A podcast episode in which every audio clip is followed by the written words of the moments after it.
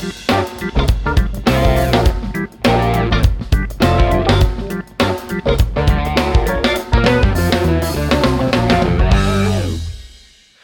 and welcome to What Else Do You Do? I'm your host, Masal. I'm a indie producer in Studio Cutbits in Montreal. Today, our guest is Bertine Van Hovel. Please introduce yourself. Hi, I'm Bertine. I live in the Netherlands and I have been doing game things for almost 15 years now, I think. I started in, out in educational space and then slowly I moved into the commercial space and nowadays I do freelance game design and game writing for both independent and AAA companies. So when you say education, do you mean like educational software or you were in education, like you were teaching people? Uh, educational software. So I made all the education games most people hate. well, I mean, they wouldn't give us any money, so you know. yeah, you, you do you do what you can. You do what you can. Since this podcast is called "What Else Do You Do," what else do you do? During non-COVID time, I once per month I pretend to be a vampire in a live action role playing game. Okay. and uh, I've been um, I've been engaged with the live action role playing game scene for I think over a decade or something. Uh, I've done both the um, more conventional ones like running in a forest, hitting each other with plastic swords, is the really weird Nordic ones where you pretend that you're dying on top of a mountain. Yeah, there's some weird shit coming out of Scandinavia. Oh yeah, no, there's uh, there's this whole uh, whole LARP scene called uh, well, it's kind of like a genre. Uh, it's called Nordic LARP, and uh, it's absolutely fascinating because it almost feels like people are like, okay, we've done all the usual types of LARP games and LARP scenarios let's imagine that we're clowns and we cannot communicate with each other except through weird sounds and um, horns and all of those sort of things. It's I like avant garde theater almost. It, it is, but fortunately, nobody can see you embarrassing yourself. Well, sometimes they make videos of it. I've seen some crazy stuff on YouTube. Yeah, I don't know who did that. I commend them for the bravery, um, but I can tell you, I, I once I once participated with one of those weirder clown larps together with with a with a friend of mine, and we don't talk about it. I could see how it's a, it would be a sensitive issue. Yeah. But yeah, I, I remember watching a video of this uh, one of these I guess Nordic LARP stuff, and the premise was that you worked for a marketing firm and it was like a weekend thing and o- over the course of the weekend they had to come up with a campaign i think if i remember correctly and i was like i was kind of fascinated because like why would anybody want to do this? Like this well, i don't so, know it's just weird like it's like let's pretend to be normal people with real jobs. Seems like a very odd direction for larp to take but i guess why not you know? Like it's I, I guess it's um so first of all it's it's of course a lot of people in the LARP scene they do more unconventional jobs. Uh, so for them to pretend to be a white collar worker in an office space is fantasy. Um, but on the other hand, some of these scenarios, you know, they try to examine and to to interrogate kind of like these normal interactions that people are supposed to have, uh, and how weird they are. Like this whole routine about having to go to water cooler and talk about your your life um because I, I once participated in one of these sort of like these business larps. And yeah they, they had these very strict um rounds where okay now we're gonna do concept development about some printer thing that doesn't work. Uh, and now we're all going to go to the water cooler and talk about our lives. And, and it's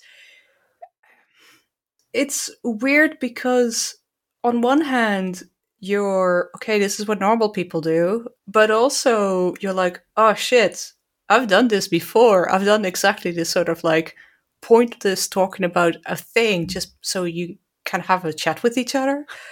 And yeah, kind of, I guess for some people it's revealing. I, I enjoyed it. I, I think we forgot to kind of go over the general point. What exactly is live action role playing? Oh, uh, so live action role playing is it's improvisational theater, but without an audience. So you are put in a scenario with other people who all know that they're going to be put in that scenario. This is an important point.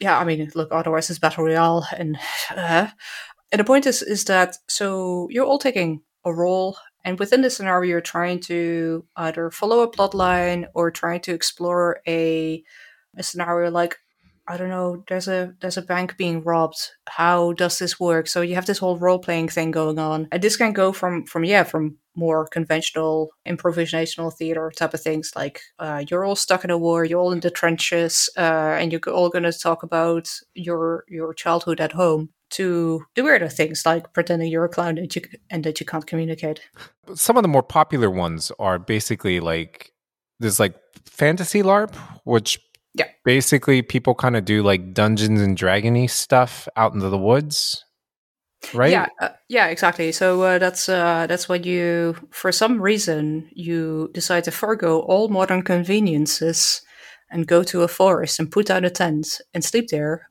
while also pretending to be an orc, while also hitting each other with plastic swords. um, it is fun, but it's also very weird. I am fully aware of that. but and there's uh, there's rules, right? Like it's kind of like Dungeons and Dragons, and there's like you have like yeah. spell slots and stuff, right? In some cases, there is. You have LARPs where they have this very complicated magic system about what type of things that you can throw at each other. But what is important, however, is sort of like the safety systems that's behind, that are behind it. Because when I talk about plastic swords, uh, we're talking about these. I know that this is going to sound funny, but we're talking about latex weapons. Uh, so r- rubber weapons that you've you know hit each other with. But some of these weapons are heavier than you would anticipate. Like if somebody's going to try to make a latex mace and try to hit you with it, there is still mm-hmm. going to be a full force of a thing behind it. Yeah. Uh, so there's all of these sort of like rules both to dictate like okay what happens in game but also what happens outside of the game because while I mean, with typical tabletop role playing games, you're dealing with rules that are only important for your characters and maybe a little bit of mental health type of things, like if you're going to play a horror scenario. But especially with like action role playing games, it's super important uh, because you're going to be there available as a physical person doing physical things uh, that you're going to agree with each other. How far can I do this physical thing? How far can I hit you? Can I hit you with all the things that I have? All of those sort of things. So so both yeah, so both you're talking about in game rules like hit points and that sort of stuff, but also out, outside of game rules. Hmm. Um, in terms of popular LARPs, so there's the there's the kind of fantasy stuff that uh, that mm-hmm. happens, and there's also like, is it White Wolf or is Mind's um, like Mind's Eye Theater a separate company? So I don't really know how complicated the current situation is, but at some point you had the Mind's Eye Theater rule set for Vampire the Masquerade, uh, yeah. and then eventually also for the other uh, things. But yeah, so White Wolf um, had a setting called Vampire the Masquerade back in the 90s, which was basically Anne Rice, but then in tabletop. uh, that all, yeah, I mean, let's be honest, it was Anne Rice in tabletop. Uh, and then it all, you know, developed itself further into more complicated things, taking inspiration from more vampire sources and all of those sort of things. And then at some point, people are like, what if we pretend to be vampires in real life um, without all the weird stuff, uh, but also a little bit of the weird stuff. Uh, but um, I, I, I, would say a lot of the weird stuff. Uh, it's it's there are. we'll get to that later, probably. um, so you had this this whole uh, vampire larp scene, which was also taking place in real life, um, where people pretended to be their character, but rather than being in a secluded environment like i don't know a forest or something or a, a room that they had had rented or something um, they would do it out in the open which is such a fascinating concept to me uh, because you are you are moving like the um, the fictional space into the real space. Mm-hmm. And so nowadays, nowadays, some of the LARPs are still being run that way. Um, I mean, back in the nineties, it was okay to pretend to be a terrorist and you know out in the open because everybody's all like, ah, oh, that's his fantasy. Nowadays, people are going to be a little bit more careful when you talk about, oh yeah, we're going to murder this guy out in the open when everybody can hear yeah, you. Yeah, I, I could see that how that uh, could result in bad things. Yeah. Yeah, it's not it's not not a good idea anymore. Uh, was also a bad idea back then, but now even a worse idea. Um, so nowadays, most of these sort of LARPs are either they are very shashas, so so you have rules beforehand about that you talk about with each other what you can say out in the open. Um, and then there's also LARPs like the one that I help out running, which is where we rent a uh, a cafe for an evening, and we just dress it up like as if it's some some a, a fancy environment, uh, and that's where we run the LARP itself. Okay, yeah. There's. Um, have you heard of the famous story about Steve Jackson? Uh, you know, uh, Steve Jackson games, the like the the which one of the many? One of the one of the tabletop. Well, the first time he encountered LARP. I I was I don't. Well, I mean, it could be story. an urban legend, mm-hmm. but basically, he was walking. Uh, he was at a convention because, as he would be, since he is peddling his wares. Um, and he saw this group of people doing something. He wasn't really sure what was going on. It seemed like a game of some sort and it's like he was interested because like well this this is something different. I haven't i haven't seen this before. And so he was like well i don't want to bother the people in the middle. I'm just going to go talk to this guy who has his hands across his chest and being very quiet. Um because you know he doesn't seem like he's talking to anybody. And i figure i could go up to him. And then he went and tried to talk to him and the guy doesn't respond.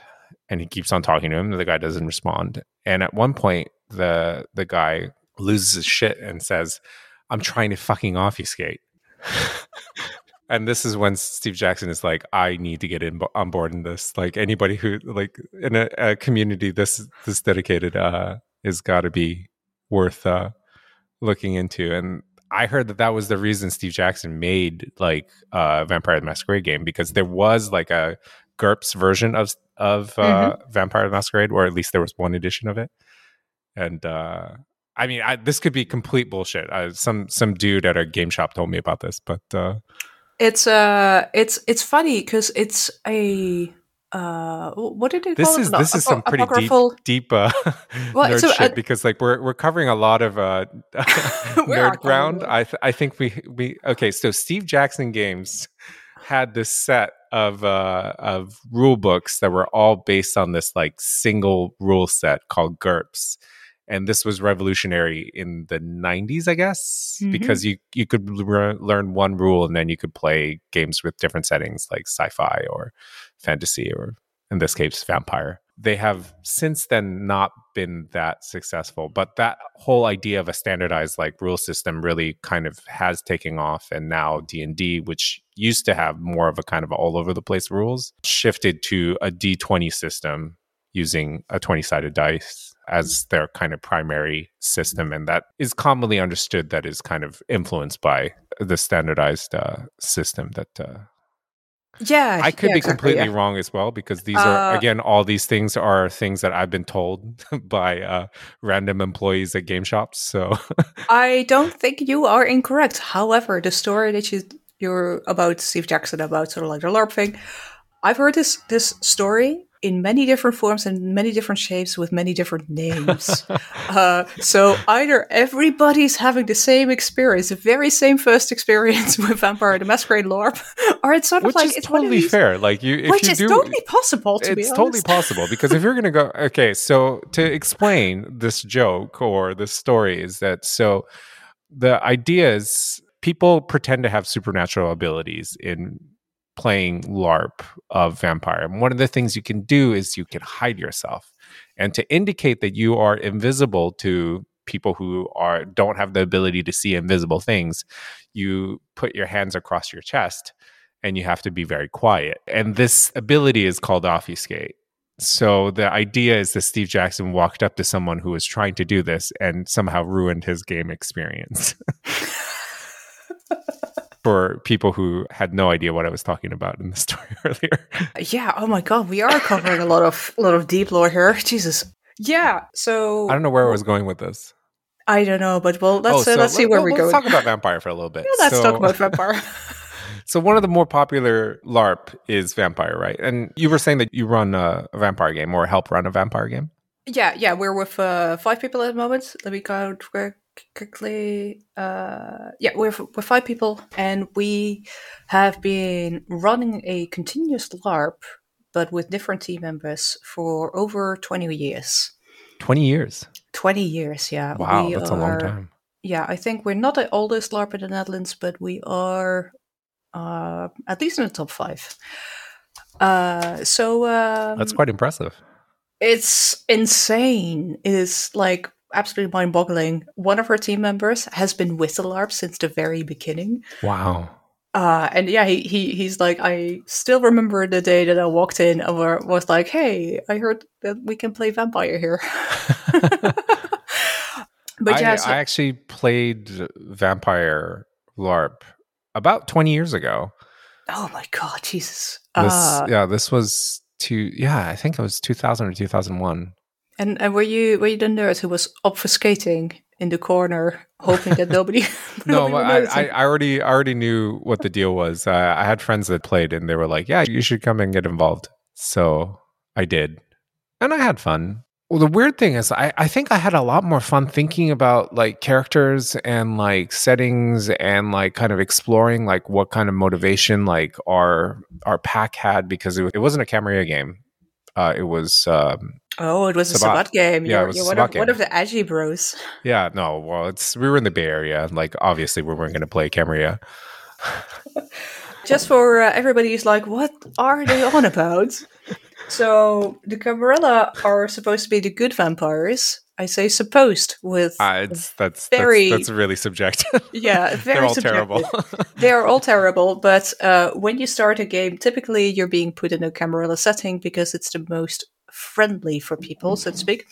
And then there are great baddies, or well, one of the great baddies, but let's call them the great baddies for now. Not complicate things. Are the Sabbat, uh, and they're like the evil vampires. Um, but because I, the, I'm not sure good and evil are really like. I feel like pro-establishment I- and anti-establishment. I think is probably no, because the anti-establishment are the Anarchs, but also the Anarchs are really a part of the Camarilla. Deep lore. this is too nerdy. Um, let's see if we can pull this back back on track. So yeah, so this uh, this game has been running for twenty years. Sometimes successful, sometimes less successful. What's mostly interesting is, is that you you're dealing with twenty years of lore, like background lore, and some people remember them and other people don't. Oh wow, that's Uh, crazy. I know, right? And so Because I think even the game that I played, like every so often they would reset because like it would just get too complicated and power levels would get out of whack. we have never reset. Um, Like, so do do you have like just like ridiculous power NPCs that like can No. just do uh like PCs No. that can just do all the things? No, because so here's the thing: is, is that inevitably. So first of all, the rules that make sure that you can't have like over overpowered. So once your character becomes a certain age, your XP rate goes down. Hmm, that's Because true. otherwise, yeah, otherwise, you know, if you were an old player, you could just wipe away any sort of new player, and that's not fun. That's not that's not really like a good um, challenge. Uh, the other thing that is very interesting about sort of like the way how we run it, but also how Vampire the Masquerade works as a as a setting, and that's also quite unlike some of the other settings that are very long running, especially the fantasy LARPs. Is you die very easily, even if you're a yeah, superpowered it's vampire. true. It's it's pretty easy to die. Yeah. Yeah, and and that's like at first you're like, oh, but that's no fun because I will lose my character very quickly. But on the other hand, like it becomes so much more fun because the stakes are higher, the plots get more intensive, the horror is actual horror rather than like, oh, my party members can go to a priest and resurrect me. But it does mean that whenever we get new players, that they come with often with a different type of mindset. And so one of the things that is perhaps a bit weird to explain to outsiders is that a lot of LARP, and especially like the, the more avant garde LARPs, um, they come with this whole preparation thing so that people understand that what they're getting into. Uh, so whether they're going to be playing vampires, office workers, or I don't know, clowns. um, but yeah, we've we've noticed that that that uh, that we we need to prepare people to get into sort of like this mindset of okay, my character can die, but also uh, I need to do effort into getting fun out of this game. Uh, because unlike normal traditional tabletop, you are you can't handhold anybody. They will have to find their own way throughout the game. So that's one of the things that we need to prepare for. And uh, specifically with Vampire LARPs, we also need to prepare them for the fact that we are a horror LARP, but that we also don't want to traumatize anybody. So it's, it's yeah, you, you know, it's uh so yeah, because because of all these sort of like the measures, and also because we want to want to run a fun story, and we we do want people to return. We do try to make sure that despite that it, the setting is twenty years old, there's not too much power creep. Like all our NPCs can die. We have no, we have like a personal attachment to our NPCs, but it's not like we're going to have the superpower prince because I, Bertine, would like to feel super powerful. we try not to do that. At least some, some okay, fine, well, maybe a little the, bit. The prince does kind of have to be like super powerful, no? Like that's kind of like how the order is maintained in. Oh no, we have. It's not. We have had um, so for the past, I want to say past five years, we've experimented with player princes, and that's so much fun because the dynamics become differently. Because you can no longer be like, oh, that's the prince fuck him. Uh, I don't want to work with him. I'm going to be the rebel, etc., etc. And it's just well, an NPC. Can't anyway, doesn't matter. No? Like that, well, I thought that's no, the whole. You, you can, but you can still, you know, behind the backs. You know, it's uh. it's not you're not getting attached to the character. You're not getting attached to the fact that you're you're against this character. But if it's a fellow player, then it's only you know, then it suddenly becomes scary. Then it becomes like, oh, oh, I have to take into account that they're not going to be nice to me for plot reasons or something. And that brings a whole different dynamic. So yeah, you should try it. It's good. so let's uh, let's move on to questions, kind of looping back to video games. Um, so oh, video games are for nerds. Don't do them. what do you get out of LARP that you don't get out of game development? Uh, I get to tell a story, and I get immediate reaction. Because I I am primarily like a story type of person within games. Uh, so for me, it's always very important to see like how do story elements come across, how do story elements work with people, how do people react to it, like what's a natural reaction, and just to be able to to have an evening where this is my story and how are you going to interact with it, which elements do you enjoy? That's for me very valuable and also, and that's the, the particularly the part that I love about running a LARP, is that you have to think on your feet all the time. It's four hours of nonstop thinking on your feet, nonstop of trying to make sure that things are being moved the right direction. It's like kind of like a sports in a way. And it gives such a rush. Just wonderful. Okay.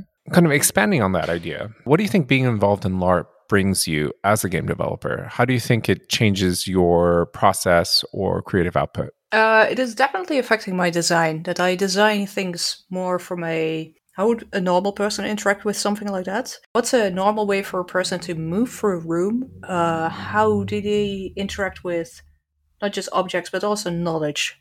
How much knowledge can I give in, in one go for them to understand, like, okay, so this has to do with the plot and this doesn't have to do with the plot, right? So it's, it's sort of like you learn a lot about what sort of fluff that you can introduce inside like game storytelling without overloading a person.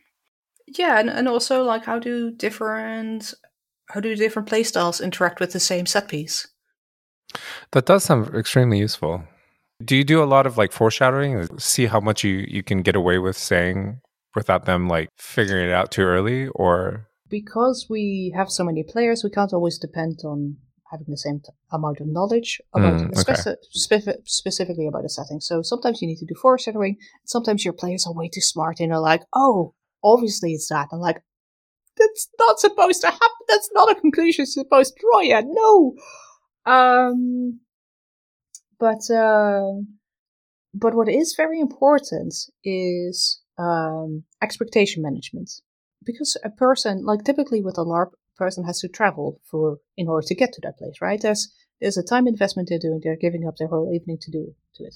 So you're also making sure that whatever you're foreshadowing is going to have a payoff. You always need to have a payoff. You can't just go like, okay, well, guess nothing happens. So you're trying to mostly use foreshadowing as a way to do expectation management. And because you're doing expectation management, you're making sure that somebody's going to have enjoyment throughout the whole evening and hopefully come back, because otherwise your plotline goes to waste. On the other hand, you can't do too much foreshadowing because you're dealing with many players, and especially with Vampire, it's a competitive. It can be a competitive game. So I know that, for example, player A is actually competing with player B. I was trying to pull something onto player B, but player B doesn't know that. But I can't foreshadow that to player B because then I would be cheating. I mean, that wouldn't it would be in benefit for player A. So then it's sort of like those moments where you just have to be, you know, uh, practice your poker face whenever a player comes to. no, I we have had so many times players complaining to us that this plot line is too difficult. Why doesn't this work? What's happening here? And in the meantime, we have to go like, I don't know. I don't know what's going on. it's what's because happening. somebody's sabotaging you. it's because somebody's fucking around. yeah. So yeah, that's uh that's the downside with foreshadowing. okay. Well, I think it's time to wrap up. So let's end on a final note. What is something that you would like people to know about LARP? It is good to let yourself go.